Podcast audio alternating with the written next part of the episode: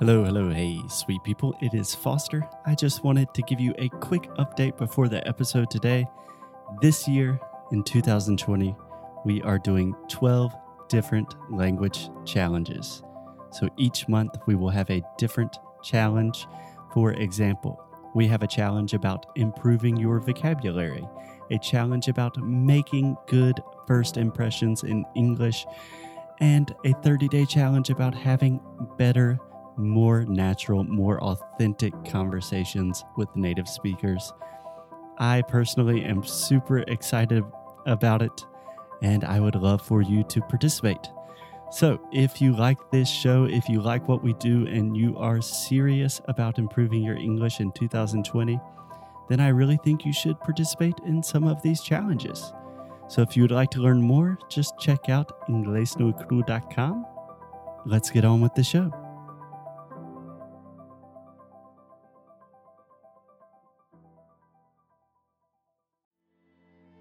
Oi, pessoal, tudo bem? Eu tô aqui para falar sobre o nosso querido cupom de desconto. Quer dizer, desconto não, nosso querido cupom que te dá uma aula de graça lá no Cambly. Então, você que tá querendo focar em conversação e querer melhorar o seu inglês, ou pelo menos dar aquele primeiro passo para perder a vergonha, vá lá no cambly.com ou no aplicativo do Cambly, procura no menu em Referral Code, tem Inglês no Icru Podcast, tá? É só escrever isso direitinho, Inglês no Icru Podcast. Dessa forma, você vai fazer parte de uma plataforma online de ensino de inglês maravilhosa, que é o nosso querido parceiro Cambly, é, que tem o logo mais bonitinho que eu já vi, que é aquele passarinho. Eu acho que é um passarinho, né? Tucano.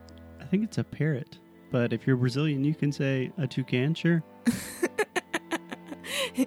Então, Cambly, eu não sei qual é o nome do, do logo que vocês usam, mas tudo bem. E é isso. Então vai lá no cambly.com ou no aplicativo do Cambly, coloca em referral code inglês no Podcast. E a gente vai agora começar com o nosso querido episódio. Exactly. If you want to speak English, you got to speak to English speakers. Go to cambly.com, English no Cru Podcast, free English. What are you waiting for? What are you doing? Let's get on with the show. Alexia, Foster. we have been talking about work, business English, generalist, and specialist. Our last episode, we talked about generalist, and you finished right when we turned the mics off by saying, Eu não sou boa em nada. Ninguém no vai me contratar. Yeah. Yeah. So today we are going to make the case for being a specialist. So this is a little bit more difficult for me because I tend to lean towards the generalist argument, but the specialist have a lot going for them. So how do you want to start this? You can tell me very good things about how a specialist is. Okay. The coolest thing about being a specialist, when I say specialist, I mean being an expert in something. That means being in the top 5% world class in something, right? Mhm. You immediately can add value and solve people's problems. If you think about business, if you think about almost anything, what do you want? You want people to solve your problems in the most efficient and value most valuable way possible. A specialist can do that for you out of the box. It's awesome. Your response. I think it's awesome. I think it's amazing how people can understand so much about one subject. Like, I don't know, coding is something that I, I have no idea. I don't understand at all, and I think it's magic. I took like two classes during college, but I don't understand. I know the basics, but Yeah, perfect, perfect example. I'm glad you mentioned this, and I know I'm going to get in trouble because a lot of our listeners are coders or developers or they work in technology. But this is a great example that I think really illustrates the specialist dilemma.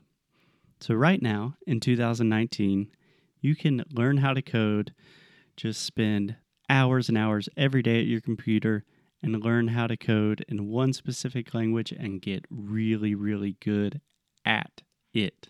right? Mm-hmm.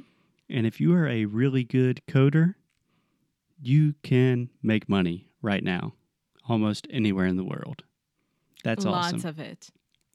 yeah, in most cases, coding salaries are pretty good at the moment. So that's an excellent, excellent example of hey, learn to code, make money, done. But on the other hand, you see a lot of things that are kind of I don't want to say automation. I don't want to sound too like robot AI, artificial intelligence is going to take everything over, but things like Squarespace, WordPress, these it's not very hard to make a website nowadays, you know? It took me like 3 years, but I'm an idiot. but you can apply that to almost any expert position and say, what about when these things start to change? You know? Think about doctors. Let's say a radiologist. Pretty soon, if this is not already happening, I think a machine will be able to do that. No, take for example one of the surgeries that my mom had to do it. She had to uh, like cut part of her intestine intestine. Mhm. And it was like more or less 10 years ago the surgery and already 10 years ago it was all robot. It was uh, uh, like they didn't have to cut all her belly they could make just two small points on Mhm. her belly and with a robot inside of it they cut it and that's it Yeah, we would say two small incisions. incisions Yeah. Yeah, that's crazy. That is crazy. So, one big thing okay, positive thing specialists, experts in general are very highly valued in the market and just in general. Like, if you are a specialist teacher on, I don't know, 17th century history in Vietnam, then when people need to know about that, they go to you and they pay you well to do that, right? On the other hand, what happens when that situation changes? So that's kind of one of the good and bad things of it. I think another really cool, beneficial thing about being an expert in something is I just think it's an intrinsically good thing to go deep into a subject. yeah i like this um i was i was thinking about my life and how much i know about a specific thing and i got sad because i don't know Yeah. Again, this is not a therapy session for us. This is this is English no Cru work. yeah but you make me think about it and maybe this is um a gap in my life that i need to fulfill Yeah. So I'm just thinking about this right now, but I am listening to this online course called Music in the Brain, which uh, Alexia is already laughing because I talk about it like every 30 seconds. but it is just how our brain reacts to music, and it's fascinating. Everyone should take it. But I think that most experts, that expertise just magically moves into other parts of your life. Like they were doing all of these studies with children that had to learn instruments when they were young, like the children whose parents forced them to play violin for like eight hours a day, you know? mm-hmm And those children were automatically way better in the future at a lot of other things, including language, but just a lot of like general skill. leave it in, leave it in. Just like a lot of general cognition skills. So when you think you're just playing piano all day, you are actually training all of these different parts of your brain, and there's something positive about that. Yeah, with dance as well. Exactly. Yeah. So if all you do all day is dance ballet, you have all of these ancillary benefits, you know? Yeah, that's very true.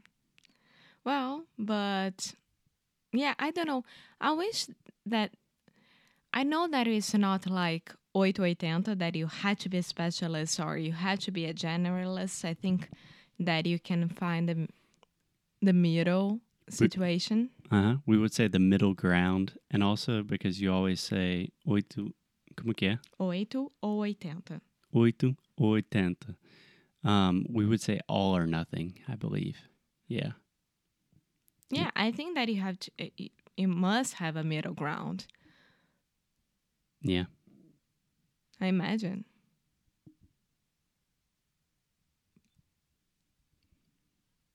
Yeah. So, Alexia, can I tell you my vision for the future? Yeah.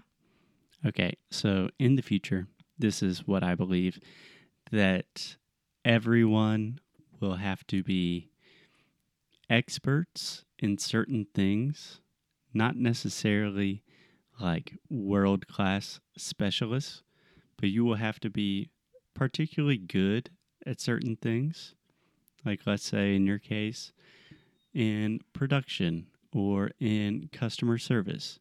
You need to have experience and a lot of value in those areas, but you also have to be just the general jack of all trades who can make things happen because the world is becoming more and more uncertain, more unstable, especially in terms of the economy and the financial sector.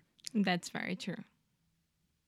That's what I think. And I'm sure in like one year we will listen to this and say, what was Foster talking about? or Foster's right.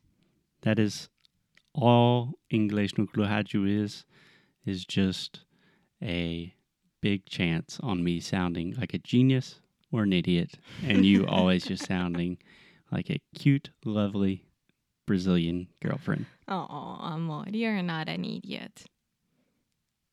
I think that's a great place to end. Okay, so I see you in the next episode. Okay, ciao. Bye. Muito obrigada por ter escutado mais um episódio aqui do nosso Inglês de Micro Rádio. Vocês sabem que nós fazemos o possível e impossível para deixar o inglês mais pertinho de vocês, né? E é um prazer imenso que a gente possa estar acompanhando vocês no dia a dia, na rotina e fazer parte da hora do- da cozinha, de faxina, tomar banho, dirigir, o que for.